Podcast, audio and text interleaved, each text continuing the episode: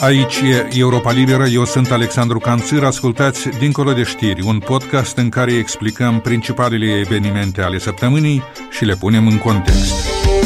Discutăm Dincolo de știri cu mine Nicolae Negru și cu mine Igor Boțan. Iar această discuție este înregistrată joi 29 iunie la prânz. Pentru orice evoluții s-ar putea produce între timp, urmăriți site-ul nostru moldova.europalibera.org și paginile Europei Libere pe rețelele de socializare. Temele convorbirii de astăzi, 24 de ore care au zguduit lumea. Cea rusă. Șor cu șor se reface partidul. Fermierii pleacă, dar cu gândul de a reveni în forță și partide la masa de dialog a președinției. Discuții să fie, dar nu și împreună cu cei care vor integrarea în Siberia.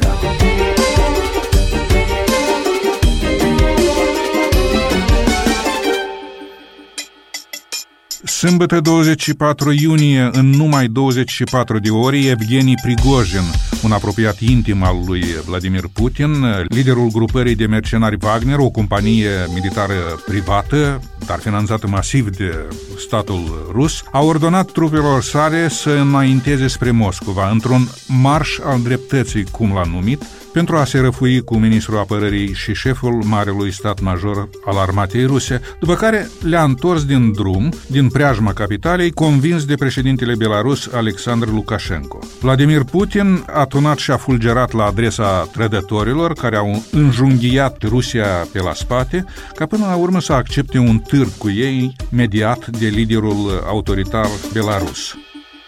Nicolae, analize nenumărate deja la scară globală, am putea spune, ale celor întâmplate scot în evidență o concluzie aparent general împărtășită.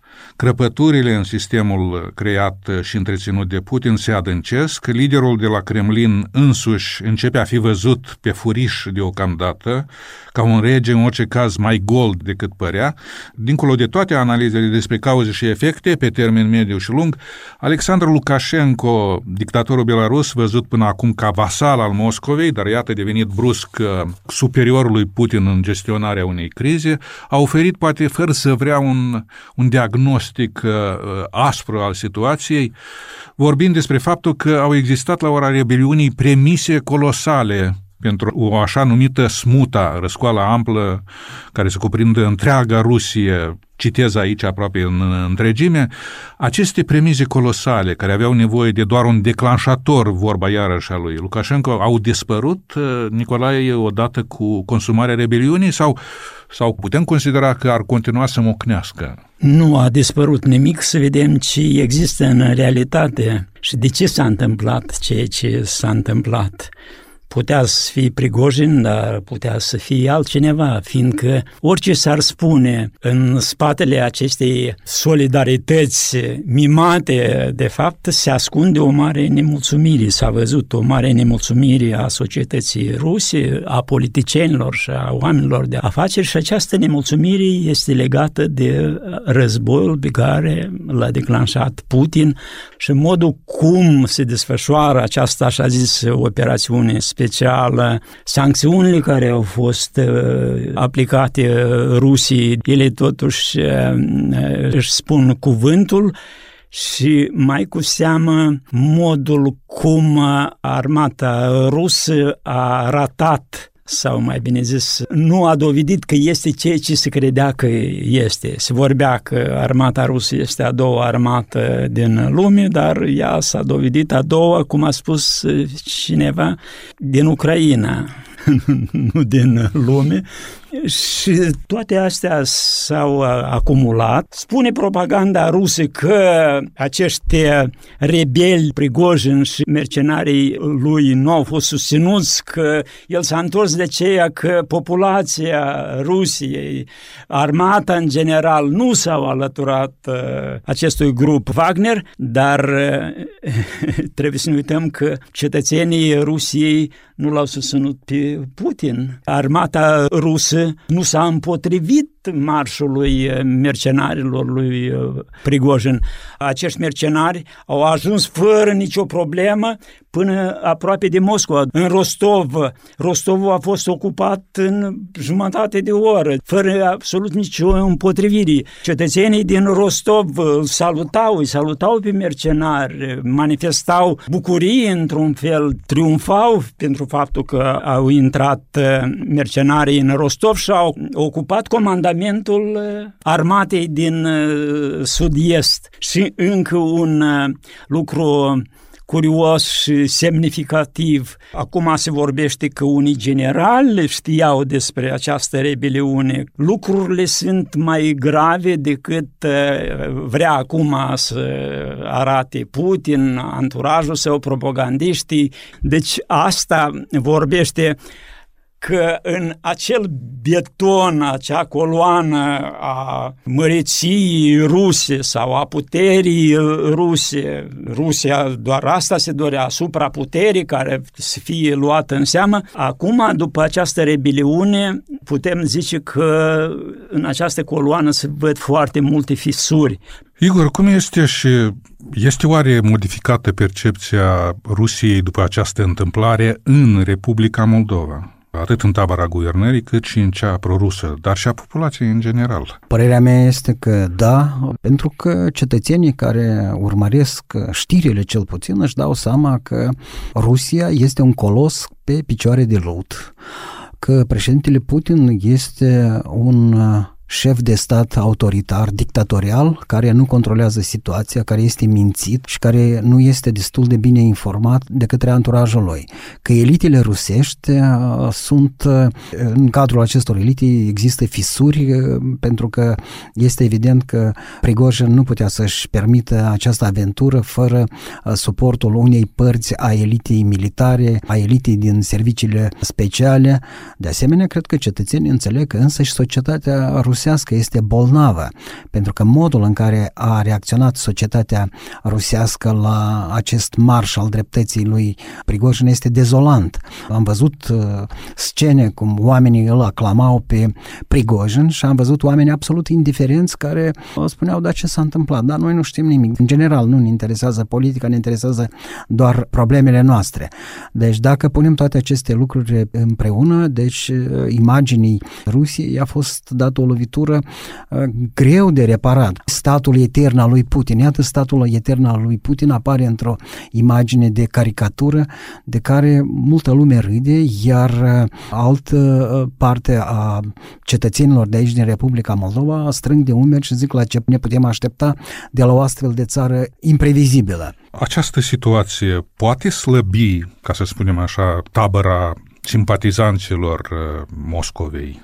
În plan politic? Cu certitudine. Dacă ne uităm la forțele politice prorusești din Republica Moldova, modul în care au reacționat la presa prorusească din Republica Moldova, o strângem de umeri. Eu nu am văzut nicio reacție. Deci ei au tăcut sub tăcere totul ce s-a întâmplat. S-a întâmplat în preajma noastră, s-a întâmplat cu partenerul strategic, cum îl numesc ei, și ei nu suflă un cuvânt despre ceea ce s-a întâmplat. Deci, în politica lor pe care o promovează aici în Republica Republica Moldova, în pregătirea pentru eventualele campanii electorale. Acești oameni nu știu, din punctul meu de vedere, și nu pot să dea o ofertă pe un termen mediu sau mai îndepărtat pentru uh, votanții acestor partide politice prorusești din Republica Moldova. Deci eu cred că lovitura este una foarte, foarte dureroasă pentru acest segment din societatea uh, din Republica Moldova. Despre impactul asupra cetățenilor din Republica Republica Moldova. Putem vorbi de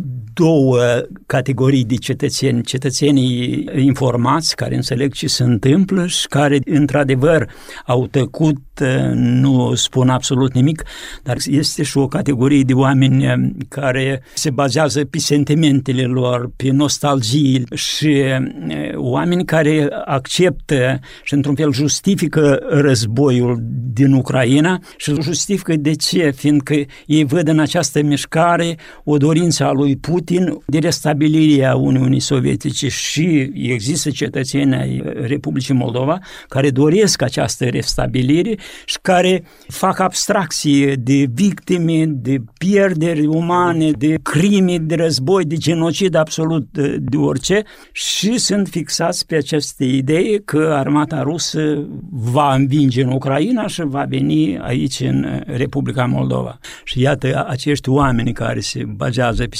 sentimente, ei încă, și arată sondajele, ei încă mai țin cu Putin, ei încă mai țin cu Rusia. E un fel de nucleu tare. Da, pare. e un nucleu foarte tare și probabil numai timpul îl va eroda acest nucleu. Politicienii raționali și cât de cât conștiincioși își dau seama că acum Rusia se află într-un moment critic, într-un moment în care se poate prăbuși pur și simplu și atunci trebuie cumva de propus ceva cetățenilor, alt ceva decât Uniunea Europeană, dar ce se propune altceva? Și iarăși se întoarce la ideea ce e mai veche, rumegată de atâtea ori, vițel care suge la două vaci, punte de legătură și așa mai departe. Nicolae, gluma pe care ai invocat-o că armata lui Putin până la război din Ucraina era a doua din, în lume, după începerea războiului era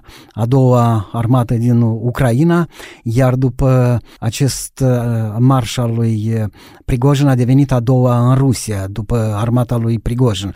Uh, deci toate aceste glume, ele au un substrat foarte, foarte solid pentru oamenii care înțeleg că, de fapt, acest colos pe picioare de lut se năruie, este foarte periculos, extrem de periculos și oamenii se mai întreabă ce va urma, pentru că a fost pur și simplu șocant pentru foarte multă lume să se întrebe cum așa. Un criminal cum este Prigojin, care iată a doborât șapte aparate de zbor, este iertat public de Putin, pe când oamenii care afișează o foaie de hârtie cu cuvântul pace sunt condamnați la șapte ani de pușcărie sau uh, oamenii care critică regimul lui Putin iau câte 25 de ani de pușcărie. La 26 iunie, la o săptămână după ce Curtea Constituțională a scos în afara legii și a dispus lichidarea partidului Șor, oligarhul fugar Ilan Șor, condamnat la 15 ani de închisoare, a anunțat despre crearea a ceea ce el a numit blocul politic Șansă, Obligații, Realizări, prescurtat Șor, doar că acum cu niște puncte între litere. Acest bloc ar fi constituit deocamdată din două formațiuni marginale, Partidul Ai Noștri sau Nașe în rusește, denumire similară cu cea a organizației de tineret pro-Putin din Rusia și Partidul Forța de Alternativă și de Salvare a Moldovei, dar își lasă porțile deschise pentru alți doritori. Ilan Șor însuși și-a rezervat rolul de coordonator al acestui conglomerat menit, cum a spus el, să continue proiectele partidului statului desființat de niște, citez aici, judecători ai Curții Constituționale care vor sta la pușcărie și să obțină din nou vorba oligarhului o victorie totală în viitoarele alegeri. Igor, nu este chiar cea mai șocantă surpriză. Partidul Șor nu este în deces, ci se transformă vorba vine, la ce asistăm de fapt? Ce poate urma sau ar trebui să urmeze din partea autorităților care au spus deocamdată că vor examina inițiativa în condițiile în care legea interzice utilizarea denumirilor care pot crea confuzie, similitudini sau pot induce în eroare cetățenii, alegătorii? Ce poate urma așadar? Acest bloc politic este doar, cum să zic eu, o structură informală, pentru că înțelegem cu toții că blocurile politice nu se înregistrează în Republica Republica Moldova, se registrează doar blocurile electorale. Și aici apar un șir de întrebări pentru că am văzut două partide despre care nimeni nu știe absolut nimic, deci nu au niciun fel de activitate politică care să aibă vreo rezonanță în societatea din Republica Moldova. În schimb, noi suntem conștienți că structurile partidului șor disființat, ele există realmente și ele pot activa sub uh, umbrela acestui așa zis bloc. Ce poate interveni aici? Ne dăm seama cu toții că eventualul bloc shore poate activa doar cu condiția că uh, finanțarea va continua pentru desfășurarea activităților. Acum, întrebarea cea mai interesantă este dacă organele de drept din Republica Moldova, care au investigat modul uh, finanțării uh, Partidului Șor, au reușit să destructureze toate aceste structuri prin care se transmiteau banii și așa mai departe. Dacă au reușit, atunci cred că anunțul lui Lan Șor este un fel de uh, reacție post factum la hotărârea Curții Constituționale și nu prezintă vreun pericol real pentru securitatea Republicii Moldova. Dar ceea ce ai menționat referitor la prevederile legale, aici apare problema că blocul Șor ar încerca, și am văzut declarațiile lui Ilan Șor, el vrea să câștige cu acest bloc alegerile locale, după care pe cele prezidențiale și așa mai departe, dacă Comisia Electorală Centrală ar înregistra un bloc electoral cu denumirea de uh, șor, cu acronime, da. Uh, eu am o soluție pentru ei, am făcut-o publică, să nu-l numească blocul șor, pentru că sună aiurea, bșor, să-l numească borș, care ar suna foarte frumos, apetisant și în conformitate cu activitățile pe care le-a desfășurat și cred că acest lucru ar fi chiar foarte interesant, să vedem cum uh, reacționează cetățenii și simpatizanții. Bine, Nicolae, în înțelegerea ta, ce se poate face, ce ar putea să se facă în virtutea hotărârii Curții Constituționale pentru a preveni și descuraja acest fenomen de să-i zicem, hopa mitică în uh, politicul moldovenesc. Să vedem ce dorește Șor în realitate.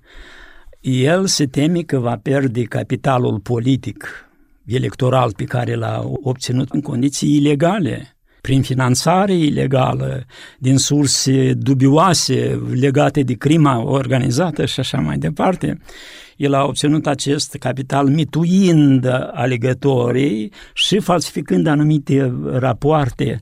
În afară de asta, el a obținut acest capital construind o structură quasi politică, dar de fapt nu este politică, e o structură, putem să o numim criminală, pentru a acapara puterea în Republica Moldova. El asta și zice, puterea totală. Acum ce vor face autoritățile. Autoritățile atunci când au interzis acest partid, l-au interzis fiindcă a fost finanțat așa cum a fost finanțat. Dacă va continua această finanțare înseamnă că autoritățile trebuie să interzică și această nouă structură care s-a format. Este precedentul uh, constituțional, deci s-a luat o decizie. În modul ăsta, formațiunile politice nu pot uh, acționa. Deci autoritățile trebuie să fie cu ochii pe acest bloc politic. Pe urmă o să trebuiască să vină să se înregistreze în alegeri, ca să participe, trebuie înregistrare. Comisia Electorală Centrală înregistrează locul electoral.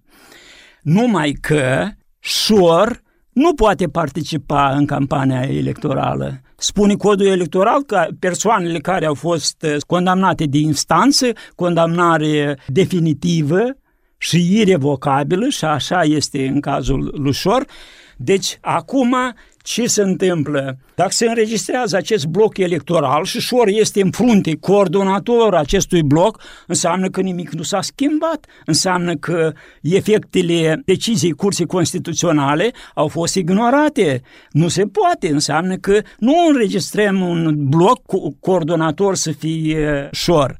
Dacă Șor nu este pe listă, de ce numele Șor, care a fost interzis, de ce figurează în denumirea acestui partid? Înseamnă că s-a găsit o modalitate de evitare a acestei decizii a Curții Constituționale, ceea ce nu este legal. Nu se poate face așa ceva.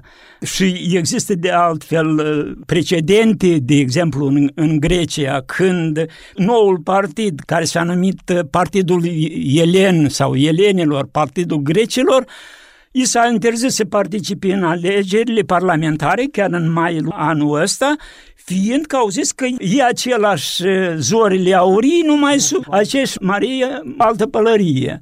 Deci dacă acest bloc electoral e aceeași mărie cu altă pălărie, nu se poate, fiindcă Curtea Constituțională a zis că această pălărie nu se poartă. Desigur că aici autoritățile, instituțiile statului trebuie să-și facă datoria și să demonstreze demonstreze că de fapt e același partid, aceleași oameni, aceleași surse informaționale și financiare și așa mai departe. Eu cred că totuși uh, drepturile fundamentale uh, trebuie respectate.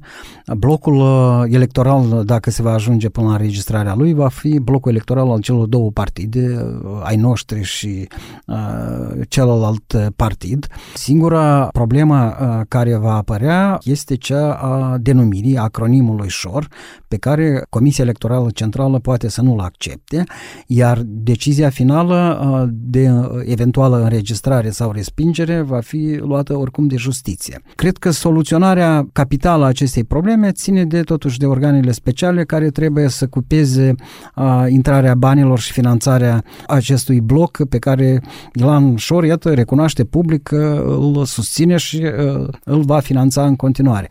Încă o nuanță. Da, aceste două partide pot participa. Desigur că nimeni nu trebuie să încalce drepturile la asociere sau drepturile electorale și așa mai departe, dar să fie aceste partide. Dacă ele sunt, dacă nu cumva, nu sunt numai un paravan. La Chișinău, protestele fermierilor mici și mijlocii în fața pericolului de a falimenta cu tot cu satele lor, cum au spus, au fost suspendate la 27 iunie până la 1 august. Membrii Asociației Forța Fermierilor, nemulțumiți de satisfacerea doar parțială a revendicărilor, așa cum le-a adus la cunoștință ministrul agriculturii Vladimir Bolea, și-au retras totuși tractoarele din piața Marii Adunări Naționale, dar au anunțat că vor relua protestele la acea dată, la 1 august. Deci, dacă restul soluțiilor cerute nu vor fi găsite, Nicolae, ce trebuie de știut și înțeles în primul rând atunci când este vorba de aceste proteste ale fermierilor mici și mijlocii?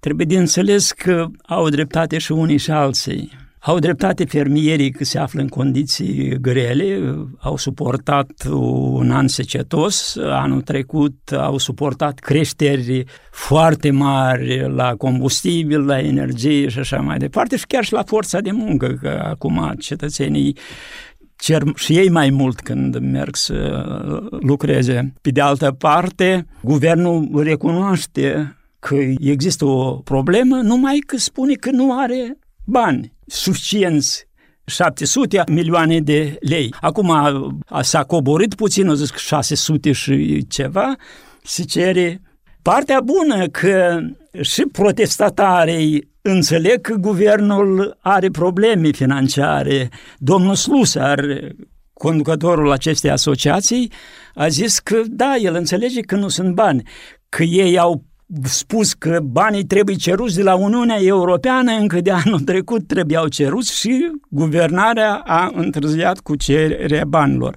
Oricum a întârziat, nu a întârziat, erau și poate că și alte probleme mai presante, de exemplu guvernarea avea atunci urgența să asigure livrarea gazelor, energie electrică, să nu înghețe oamenii în casă și așa mai departe, să nu stea în frig și iată acum cumva trebuie, nu că armonizate, dar trebuie împăcate aceste două poziții. Guvernul zice mai răbdați, mai lăsați, iată am găsit 200 de milioane și o să dăm. Protestatarii au zis că noi rezistăm doar până la 1 august. Dacă nu, vinim iar în piață. Eu cred că, conștientizând și unii și alții, există o bază, există o platformă, să spunem așa, o posibilitate de, de împăcare. E nevoie să fie ajutați agricultorii și guvernul nu poate să nu fie înțeles că bani nu prea sunt, dar guvernul trebuie să caute bani și ei să se înarmeze cu răbdare. În interesul societății noastre ca lucrurile să meargă mai bine în acest sector. Igor, protestatarii Asociația Forța Fermierilor au respins explicit și anticipat orice sprijin politic, orice cadou politic otrăvit din partea partidelor în demersul lor, De ce au făcut-o și cum au răspuns partidele la aceasta, să-i zicem, revendicare suplimentară? Părerea mea este că fermierii au răspuns corect. Ei nu vor să se implice în lupta politică dintre putere și opoziție. Știm că liderii acestei organizații, Forța Fermierilor, sunt oameni care împărtășesc idealurile integrării europene și nu vor să aducă vreun prejudiciu vectorului de integrare europeană. În același timp, ei sunt fermi pe poziții și vedem mesajul lor. Republica Moldova, autoritățile trebuie să facă o decizie strategică. Ori rămân cu 3-4 holdinguri agricole mari, care de fapt pot submina securitatea alimentară a Republicii Moldova, pentru simplu fapt că acolo unde există monopoluri există dictat din partea lor. Sau se găsesc soluții pentru salvarea acestor fermieri mici și mijlocii, astfel încât oamenii să aibă locuri de muncă, să-și poată dezvolta micile afaceri, iar Republica Moldova să poată să demonstreze că aici, în țara asta, se pot găsi soluții la problemele destul de dificile. Din acest punct de vedere, sigur că este oarecum, cum să zic eu, dezolantă această declarare a ministrului agriculturii care spune că a rupt de la gura copiilor și bătrânilor 200 de milioane de lei ca să satisfacă o parte din revendicările fermierilor. Noi am văzut că fermierii au venit cu pachetul lor de propuneri, ca combustibilul, de exemplu, motorina să fie importată din România, lor să le fie scutite anumite taxe, în primul rând accizele și uh, guvernul să-i ajute uh, să rezolve problema cu instrumente administrative, adică cu ajutorul uh, băncii naționale uh, să le fie uh, iertate amânate, da, și chiar uh, o parte din uh, penalități pentru neachitarea, nerambursarea la timp a creditelor și împrumuturilor. Deci ei au uh, o abordare mult mai amplă decât cea pe care o vedem din partea guvernului. Și părerea mea este că soluțiile pe care le propun agricultorii trebuie examinate foarte, foarte atent și trebuie găsită o soluție.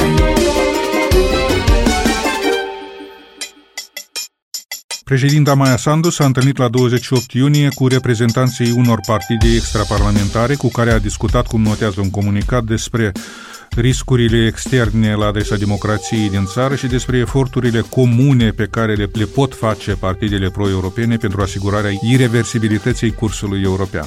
Un comunicat despre întâlnire mai notează că liderii partidelor invitate s-au pronunțat pentru continuarea dialogului pe această platformă și citez eventual extinderea invitației și pentru alte formațiuni politice. Igor, ce se dorește de fapt? La întâlnire au participat reprezentanții ai unor formațiuni politice extraparlamentare care au declarat, cum precizează comunicatul președinției, că optează pentru aderarea Republicii Moldova la UE. Iată, când se vorbește despre extinderea invitației și pentru alte formațiuni la un asemenea dialog, e de înțeles că s-ar avea în vedere doar partidele cu această opțiune? Mai ales că liderul uh, uneia dintre partidele invitate a insistat că cei care optează pentru integrarea în Siberia să fie invitați aparte. Pentru mine acest demers al doamnei președinte nu este clar deloc, pentru că eu nu pot să înțelege ce se urmărește prin uh, aceste uh, discuții cu partidele pe care a priori doamna președinte le consideră pro-europene și nu invită toate partidele. Eu aș înțelege dacă doamna președinte ar face un apel către toate partidele să aibă loc o întâlnire și acolo să aibă loc niște discuții și partidele să decide susțin vectorul european al Republicii Moldova sau nu. Dacă partidele a priori se declară pro-europene, ce poți discuta cu ele? La președinție, nu, nu-mi pot imagina. Ar fi o soluție să discute, de exemplu, organizarea unui referendum privind susținerea parcursului european al Republicii Moldova. Asta ar da sens acestor întâlniri. Altminteri, ce pot discuta? Partidele politice pro-europene pot spune, doamna președinte, nu ne place cum se desfășoară reforma justiției. Acest lucru, liderii acestor partide îl afirmă și în cadrul emisiunilor televizate la care participă, la evenimentele pe care le organizează. Eu aș înțelege dacă partidul PAS și conducerea partidului PAS s-ar întruni și ar discuta cu alte formațiuni pro-europene, eventual o platformă largă pro-europeană pe care formațiunile să-și asume anumite, eu știu, responsabilități, să comunice mai activ cu segmentele sociale care susțin aceste partide, ca să avem certitudinea că frontul pro-european este unul larg, este dominant și că în Republica Moldova nu există niciun fel de premise ca cursul european să fie deturnat de forțele politice prorusești. Asta aș înțelege.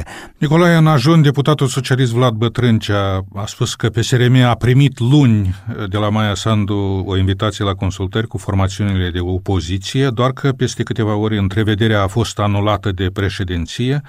Trebuie să înțelegem că asemenea întâlniri în subiectul integrării europene la președinție ar urma să se facă ca și cum uh, pe două platforme, una a celor care optează pentru aderarea la UE și alta a celor care nu și apoi unii s-ar întreba ce rost au consultările cu formațiunile ostile proiectului de integrare europeană a guvernării, doar pentru a asculta noi acuzații că guvernarea duce țara în direcție greșită? Bine, asta spune ceea ce zicea uh, Igor, că președinta dorește comunicarea și cu stânga și cu dreapta, le-aș adresat uh, socialiștilor o invitație, dar după cum știm, unele partide de dreapta, sau mai bine zis pro-europene, nu doresc să stea împreună sau să discute împreună cu cei care se orientează spre uh, Rusia. Și aici, într-adevăr, e o, o problemă ce a ieșit din această întâlnire? O întâlnire în care se discută despre politica externă a Republicii Moldova, încotro să meargă Republica Moldova. Și aici eu cred că e corect. Discută din tâi cu partidele care susțin această idee, și aici există diferite teme de discutat, de pildă cum comunicăm cu cetățenii Republicii Moldova, cum ne coordonăm unele acțiuni politice în cadrul acestui curs pro-european, cum uh, comunicăm cu, cu exteriorul, să zicem așa, și e mult de lucru. Sunt anumite probleme sau mai cu seamă în ajunul alegerilor, unele partide pro-europene cum pot să acumuleze creeze capital politic. Cum pot ei să meargă la alegătorii lor și ce să spună? Clar că ei o să speculeze sau o să folosească de anumite defecte, să zicem așa, ale guvernării, anumite nerealizări ale gu- guvernării și eu cred că apare aici pericolul ca alegerile viitoare să se transforme într-o bătălie între partidele pro-europene, ceea ce cred că mai Sandu nu i-ar surâde și cred că nimănui nu-i surâde lucrul ăsta. Pe de cealaltă parte, desigur că eu aș fi pentru o asemenea întâlnire, dar aparte zic, să se discute cinstit, deschis, cum văd aceste partide pro-Rusie, unii chiar finanțate din uh, Rusia, cum văd ei cursul de mai departe a Republicii Moldova. Să stăm să așteptăm uh, Rusia să piardă sau să așteptăm să câștige. Dacă Rusia pierde în uh, războiul împotriva Ucrainei, ce mai rămâne? Mai vor mai continua ei să insiste că trebuie să rămânem în CSI, că trebuie să ne integrăm în Uniunea Euroasiatică, adică o discuție onestă, sinceră, eu cred că e necesară. Și dacă se ajunge la un numitor comun, președinta trebuie să vadă dacă există o punte de legătură între stânga și între dreapta, între pro-europeni și pro-ruși, se poate forma o platformă comună de discuții privind viitorul Republicii Republicii Moldova, atunci da, îi convoci pe toți în, împreună. Dar nu putem zice că e o întâlnire care nu dă nimic. Era, din punctul meu de vedere, o întâlnire necesară. Și în sfârșit, dar nu în ultimul rând, alegerea expertului, cum s-ar spune, care, eventual, altă știre de-a lungul săptămânii vi s-a părut vouă că este poate cea mai importantă, că va produce consecințele cele mai semnificative sau pur și simplu este interesantă cu deosebire. Nicolae? Mie mi-a tras atenția recenta întâlnire în Olanda a unor lideri ai statelor NATO. S-a discutat acolo despre summitul NATO de la Vilnius de la 11-12 iulie și era vorba așa am înțeles eu, despre declarația care se va face acolo și s-a făcut referire la Republica Moldova, la situația din Republica Moldova, la faptul că Republica Moldova trebuie sprijinită în mod deosebit și eu cred că vom vedea și după summit în declarație, dar eu cred că e un moment important pentru securitatea și apărarea Republicii Moldova. Igor. Pentru mine a fost surprinzător că doar uh, la o lună după declarația doamnei președinte Ursula von der Leyen aici în Chișinău privind suportul pentru Republica Moldova, ea a fost raportată de domnia sa că acest pachet de suport pentru Republica Moldova este pregătit pentru cele cinci domenii despre care uh, am discutat și noi aici în studioul Europei Libere și eu am fost surprins de rapiditatea cu care uh, se iau deciziile la nivel înalt în Uniunea Europeană. Deci Republica Moldova va beneficia de acest pachet și asta este îmbucurător pentru țara noastră.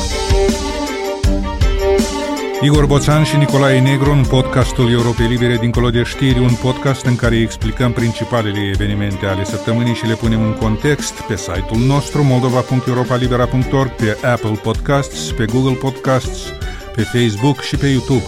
Ca și celelalte podcasturi ale Europei Libere, reporterii cu un episod nou în fiecare zi de luni, laboratorul social în fiecare a doua marți, adică o dată la două săptămâni, în esență în fiecare zi de joi și pe agenda în fiecare zi de luni până vineri. Pentru a nu rata niciun episod și niciun podcast al Europei Libere, abonați-vă. Eu sunt Alexandru Canțir, ne auzim din nou săptămâna viitoare.